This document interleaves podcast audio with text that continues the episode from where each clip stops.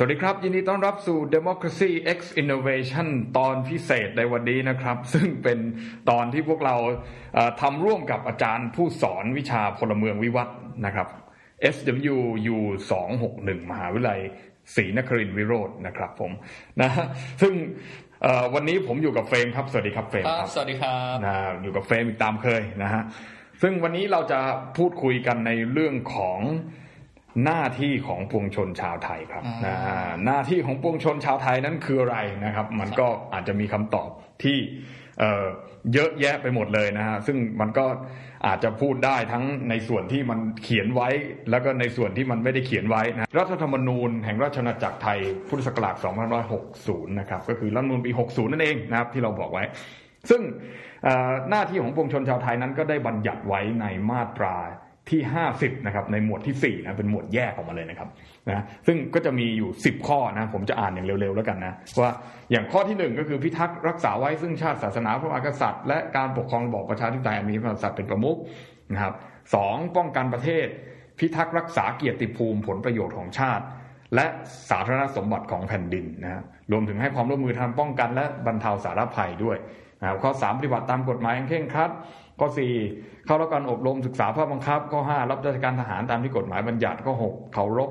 และไม่ละเมิดสิทธิเสรีภาพของผู้อื่น และไม่กระทำการใดที่อาจให้ก่อให้เกิดความแตกแยกหรือเกลียดชังในสังคมนะข้อ 7 ไปใช้สิทธิเลือกตั้งหรือลงชามติอย่างอิสระ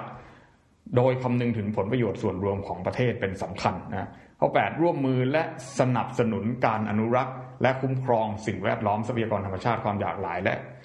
มรดกทางวัฒนธรรมนะครับข้อ 9 เสียภาษีตามที่กฎหมายบัญญัติ และข้อ 10 ไม่ร่วมมือ หรือสนับสนุนการทุจริตและประพฤติมิชอบทุกรูปแบบนะนะน่าสนใจนะครับบัญญัติไว้เยอะมากนะซึ่งผมอยากจะชวนเฟรมคุยนิดนึงว่าหน้าที่เนี่ยตอนที่เราเรียนกฎหมายกันมาเนี่ยนะกฎหมายตัวที่หนึ่งอะไรเงี้ยก็อาจารย์วิชากฎหมายก็จะชอบพูดว่า สิทธิกับหน้าที่นี่มันแตกต่างกัน แล้วก็ชอบบอกว่า เอ้ยที่มันมีปัญหาอยู่ทุกวันนี้ในประเทศเราเพราะว่าเราเนี่ยรู้จักแต่สิทธิ แต่ไม่รู้จักหน้าที่นะตรงนี้นี่มันยังไง มันจริงไหมอะเฟรมคิดว่ามันครับถ้าจะอธิบายอย่างง่าย ๆนะครับ ก็คือทั้งสองอย่างอะ มันเป็นสิ่งที่เป็นเหตุเป็นผลต่อกันละกันครับ ก็คือ พอมีสิทธิมันจึงทำให้เกิดหน้าที่ก็คือสิทธิเนี่ยก็คืออาจจะบอกว่ามันเป็นสิทธิในการได้รับบริการสาธารณะจากรัฐก็ได้ หรือสิทธิที่เราเลือกจะกระทำก็ได้ ซึ่งพอเราตัดสินใจว่าเออเราจะสามเราจะใช้สิทธิของเราในตรงนี้ การตัดสินใจใช้สิทธิเนี่ยมันจะส่งผลให้เกิดหน้าที่ อย่างเช่นเราต้องการบริการสาธารณะจากรัฐนะครับเรามีสิทธิเรายื่นเราเสร็จปุ๊บหน้าที่ของรัฐก็คือตามหน้าที่ตอบสนองต่อ ความต้องการในการใช้สิทธิของเรานะครับ ซึ่งมันเป็นเหตุเป็นผลกันในสองส่วนนี้นะครับ ประมาณนี้สั้นก็คือพูดง่ายว่าถ้าเรามีสิทธิ์ก็ต้องมีหน้าที่ด้วยมันเหมือนเราแลกกันไปใช่ไหมอันนี้อันนี้เหมือนเราพูดในกรอบของกรอบของความเป็นพลเมืองของรัฐถูกไหมฮะ เพราะถ้าเราเป็นพลเมืองของรัฐแล้วโอเค หลักการง่ายๆ ก็คือมีรัฐขึ้นมาเพื่ออำนวยความสะดวกเรามีรัฐขึ้นมาเพื่อให้อะไรบางอย่างเรา เราก็ต้องให้อะไรกลับคืนรัฐไปด้วยถูกไหมซึ่งตรงนั้นเนี่ยมันก็คือที่มาของ คำว่าหน้าที่ของปวงชนชาวไทยที่รัฐนูญฉบับนี้ใช้นั่นแหละ ถามว่ามันเพิ่งมามีในรัฐนูญ60ไหมก็ไม่ใช่ไหมอย่างอย่างที่เฟรมก่อนคุยกันแล้ว เราคุยกันเข้ามาว่ามันมีที่สำคัญสำคัญอยู่ที่เปลี่ยนแปลงจริง ๆ อยู่ในรัฐนูญอยู่ไม่กี่ฉบับเอง ใช่ มันก็คือฉบับไหนบ้างครับ ก็คือถ้าลองย้อนกลับไปตั้งแต่รัฐธรรมนูญฉบับแรกนะครับ ก็อย่างสองสี่เจ็ดห้าเนี่ยครับ เราก็จะเห็นได้ว่ามันเริ่มกำหนดมาแล้วว่าในเรื่องของหน้าที่เรื่องของสิทธิเนี่ยครับ ก็คือสั้นๆก็คือ บัญญัติให้บุคคลเนี่ยต้องเคารพต่อกฎหมาย ต้องไปปกป้องประเทศ แล้วก็ต้องเสียภาษี อันนี้คือเขากำหนดหน้าที่ของเรามา เพื่อเป็นข้อแลกเปลี่ยนกับการที่ได้แบบสิทธิพลเมืองสิทธิประโยชน์จากการเป็นพลเมืองไทยคืออะไรแล้วเราต้องมีหน้าที่ที่ต้องตอบแทนรัฐกลับมานะครับ ในส่วนนี้ ถ้าดูในวิวัฒนาการของรัฐธรรมนูญไล่ต่อๆกันมาเนี่ยจะเห็นได้ว่าพัฒนาการของหน้าที่มันก็ไม่หยุดไม่หยุดนิ่งนะครับ มันเปลี่ยนแปลงมาเรื่อยๆ เพราะว่าถ้าดูเนี่ยสองสี่เก้าสองถัดมาเนี่ยเขาขยายขอบเขตให้เราแล้ว ตรงที่ว่าหน้าหน้าที่ของประชาชนเนี่ย ต้องไปรักษาไว้ซึ่งระบบการปกครองด้วยอ่าเริ่มขยายขอบเขตออกไปแล้ว แล้วก็ถ้าไล่ๆมาเนี่ยจะเห็นได้ว่าอย่างรัฐธรรมนูญที่มีหมุดหมายในเหตุการณ์สำคัญเนี่ยอย่างพศ2519เนี่ยครับครับ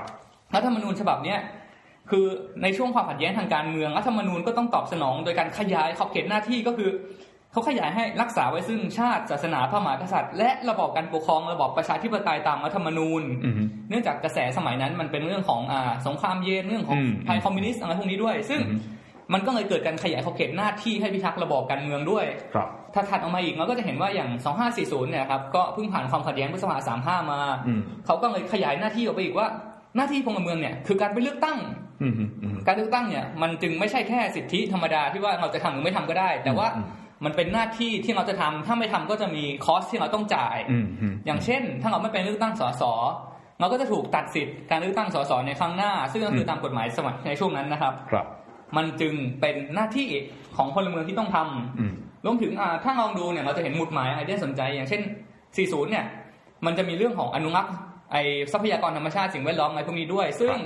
ถ้าดูในบริบทโลกอะปี 1995 ช่วงนั้นมันเป็นประชุมโคเปนฮาเกนครับ ก็คืออ มอืมอืมอืมมีการคุยเรื่องสิ่งแวดล้อมอะไรเกิดขึ้นมาแล้วครับเพราะงั้นหลายประเทศทั่วโลกเองก็ไม่ใช่แค่ไทยก็มีหลายประเทศก็เริ่มเอาสิ่งแวดล้อมเนี่ยไปอยู่ในหน้าที่พลเมืองด้วยอืมอืมอืมอย่างอ่าฝรั่งเศสอย่างเงี้ยครับอืมหรือ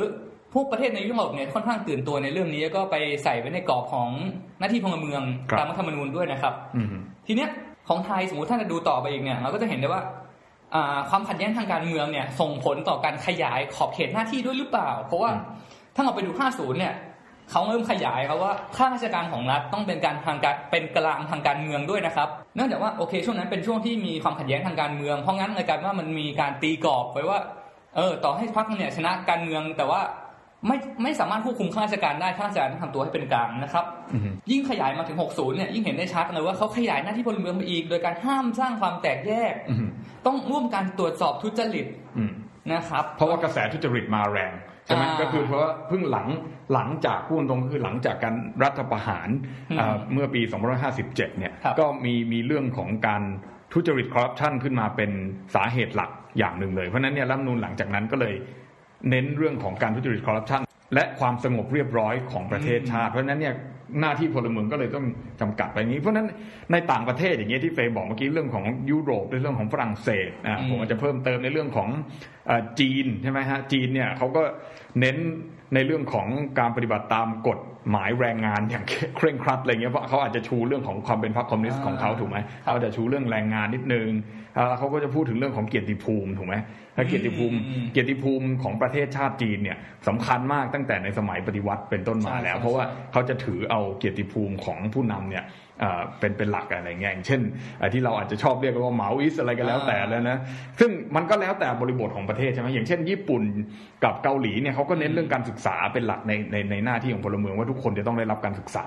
แล้วก็ส่งเสริมให้คนได้รับการศึกษาด้วยใช่ซึ่งตรงนี้ก็น่าสนใจว่าประเทศที่เน้นเรื่องการศึกษาเนี่ยก็คือค่อนข้างที่จะเป็นประเทศที่ ที่เราชอบเรียกกันว่าพัฒนาแล้วอย่างเงี้ยนะอ่าเขาพ้นจากกับดักรายได้ปานกลางใช่ไปแล้วนะครับรวยอะพูดง่ายๆอะใช่มีเงินอะนะใช่นะครับก็เลยมีเวลามาสนใจเรื่องพวกนี้หรือเปล่าอันนี่ผมไม่แน่ใจอันนี้ก็คืออ่าพวกข้อแต่สังเกตแต่พูดรวมๆก็คือเราดูกันไปเนี่ยมันก็เหมือนกับว่าหน้าที่ของปวงชนชาวไทย หรือว่าหน้าที่พลเมืองในแต่ละประเทศเนี่ยนะมีมีมีความสัมพันธ์ดีกว่า มีความสัมพันธ์กับการมีส่วนร่วมทางการเมืองและการมีส่วนร่วม ทางพลเมืองนะแตกต่างกัน ซึ่งในรัฐธรรมนูญสหรัฐอเมริกาเขาก็ให้น้ำหนักไปที่การมีส่วนร่วมของพลเมืองมากกว่า อย่างเช่นเรื่องของเป็นอาสาสมัครใช่ไหมอ่าการร่วมรักษาสิ่งแวดล้อมเอ่อร่วมรักษาประเภทที่ว่าเป็นทรัพยากรทรัพย์สินของของของชาติอะไรประมาณเนี้ยอ่าใช่ให้อยู่ร่วมกันได้ ซึ่งเรื่องของการไปเลือกตั้งก็มีเหมือนกันแต่ก็ไม่ได้เน้นหนักไปเพราะฉะนั้นเรื่องการเลือกตั้งนี่เป็นเรื่องของการเป็นมีส่วนร่วมทางการเมืองโดยตรงใช่ไหมฮะซึ่งเพราะฉะนั้นเนี่ยมันก็ขึ้นอยู่กับบริบทขึ้นอยู่กับสภาพแวดล้อมในช่วงยุคสมัยหนึ่งๆใช่ไหมอย่างที่เฟรมพูดเรื่องของสงครามเย็นพูดเรื่องของในในทศวรรษ 1990 ใช่ไหมที่มีเรื่องของเป็นหนังเรื่องสิ่งแวดล้อมสิ่งแวดล้อมธรรมชาติขึ้นมา ประเด็นอย่างเศรษฐกิจการเมืองเองก็สำคัญก็อย่างเช่นใช่ในอเมริกาเนี่ยเราจะเห็นได้ว่าหน้าที่พลเมืองเนี่ยมันสัมพันธ์กับวิถีเศรษฐกิจแบบ neo liberal นะครับอืมก็คือเขาพยายามขยายอ่าไม่ว่าจะเป็นความร่วมมือในการรักษาอ่าไอ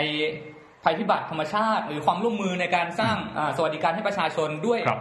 เป็นการกระจายให้ประชาชนเองเนี่ยร่วมกันช่วยเหลือกันเองมากกว่าจะเป็นความช่วยเหลือจากรัฐโดยตรงนะครับอืมก็สอดคล้องกับวิถีทางเศรษฐกิจของเขาดีที่เป็นนะ neo liberal นะครับแบบเสเสรีนิยมใหม่ครับผมใช่ไหมอ่าซึ่งมันมันก็ขึ้นอยู่กับบริบทอีกจริงๆนะแต่แต่ว่าอ่าสิ่งที่ถกเถียงกันต่อไปก็คือ เมื่อมันกำหนดหน้าที่ไว้แล้วเนี่ยหน้าที่ก็คือสิ่งที่เราต้องทำใช่ไหมครับแล้วถ้าเราไม่ทำเราจะเป็นไงอืมใช่ไหมถ้าเราไม่ทำมันจะมีบทลงโทษหรือเปล่า เพราะว่ารัฐธรรมนูญเนี่ยมันไม่ใช่กฎหมายในลักษณะที่เป็นกฎหมายแบบกฎหมายอาญาที่มีการกำหนดอัตราโทษใช่อ่าถ้าถ้าคนที่ศึกษากฎหมายมาบ้างก็จะเข้าใจว่าไอ้ลักษณะทางกฎหมายเนี่ยมันมันเหมือนเป็นกฎหมายที่เป็นเหมือนคำสั่ง หรือเป็นเหมือนกฎระเบียบว่าเราต้องปฏิบัติตาม แต่ไม่ได้กำหนดอัตราโทษไว้อย่างชัดเจน แล้วแล้วก็ไม่ได้บอกด้วยว่าถ้าเกิดว่าใครทำผิดแบบเนี้ยจะจะจะต้องไปลงโทษที่ใครศาลไหนอะไรอย่างเงี้ยนะซึ่งก็ มีตัวอย่างในเรื่องของที่ชัดเจนที่สุดก็คงจะเป็นเรื่องของการเลือกตั้งใช่ไหมถ้าเกิดว่าไม่ไปเลือกตั้งแล้วเนี่ย อย่างที่ได้กล่าวไปเมื่อกี้ก็คืออาจจะถูกถูกเสียสิทธิ์นะเพื่อถอนสิทธิ์ในการเลือกตั้ง ถ้าไม่ไปเลือกตั้งครั้งนี้ครั้งหน้าก็จะถูกตัดสิทธิ์อันนั้นคือสมัยก่อนนะครับ แต่ว่าทีเนี้ย เข้าใจว่าปัจจุบันเขาปรับแล้วเป็นว่า2ปีครับ ก็คือถ้าครั้งนี้ไม่ไปอีก2ปีถัดไปคุณไม่ได้เลือกอะไรเลยนะครับก็คือหนักขึ้นพูดง่ายก็คือพวกพวกนี้บทบัญญัติพวกนี้มันมันจะอยู่ในกฎหมาย ที่เขาเรียกว่าเป็นเป็นพระราชบัญญัติประกอบรัฐธรรมนูญนะถ้าในอย่างนั้นก็คือประมาณว่ามีศักดิ์เท่ารัฐธรรมนูญนั่นแหละแต่เป็นเหมือนกฎหมายลูกของรัฐธรรมนูญกฎหมายรองอีกทีหนึ่งนะว่าว่าทำไมถ้าเกิดว่าทำผิดกฎหมายหลักแล้วจะถูกลงโทษได้อย่างไร ก็ต้องมีการขยายความลงไป ซึ่ง ในกฎหมายลูกกฎหมายรองอีกที การไม่ให้สิทธิพิเศษ หรือการไม่ให้เรามีอยู่ของสิทธิพลเมืองในครั้งต่อไปเมื่อเราไม่ทำตามหน้าที่ของสิทธิพลเมืองถูกไหมฮะเพราะนั้นเนี่ยคืออย่างอย่างที่เราได้กล่าวไปเบื้องต้นว่า หน้าที่เนี่ยมันคือการกำหนดจากการมีส่วนร่วมทางพลเมืองและทางการเมืองของของประชาชนดังนั้นการไม่ทำตามก็ ไม่ได้หมายความว่าคุณจะไม่ได้เป็นพลเมืองอีกต่อไปแต่หมายความว่าคุณอาจจะเสียสิทธิพิเศษนะหรือภาษาอังกฤษเรียก privilege privilege ในการเป็น citizen privilege ในการเป็นพลเมือง โดยที่ทำให้คุณไม่สามารถที่จะใช้สิทธิ์บางอย่างได้ ในรัฐรัฐนั้นนะประมาณนั้นใช่ไหมครับประมาณนั้นซึ่งซึ่งถามว่ามีความสำคัญไหมก็มีความสำคัญ แต่ถามว่าถ้าคุณไม่ไปทำตามไม่ร่วม ในรัฐนูนที่เขียนไว้เนี่ยมันจะถึงขั้นคอขาดบาดตายติดคุกเลยไหมเนี่ยนะณปัจจุบันนี้ตามที่เราได้ดูทั้งในประเทศไทย ในประวัติศาสตร์ที่ผ่านมาและในต่างประเทศนั้น ยังไม่มีขนาดนั้นนะยังไม่มีขนาดนั้นนะครับนะโอเคนะครับวันนี้ตอนพิเศษของเรานะครับ เรื่องเกี่ยวกับว่าเกี่ยวกับหน้าที่ของปวงชนชาวไทยนั้นคืออะไรนะก็คงจะฝากกันไว้เพียงเท่านี้นะนะวันนี้ Democracy X Innovation Podcast นะครับ ผมแล้วก็เฟรมนั้นก็ ขอลาไปก่อนนะครับ แล้วก็เราก็จะได้พบกันใน Democracy X Innovation ครั้งถัดไปนะครับออย่าลืมนะฮะสามารถติดต่อสื่อสารกับพวกเราได้ทางเว็บไซต์ democracyxinnovation.com นะครับมีบทความมากมาย สามารถที่จะไปอ่านแสดงความคิดเห็นได้ แล้วก็ทาง Facebook Page นะครับทาง YouTube Channel ของพวกเรานะครับ มีอะไรก็สามารถที่จะติดต่อสื่อสารคอมเมนต์ให้คำแนะนำนะฮะหรืออยากได้อะไร Request อะไรพิเศษ หรืออยากจะมาพูดคุยกันก็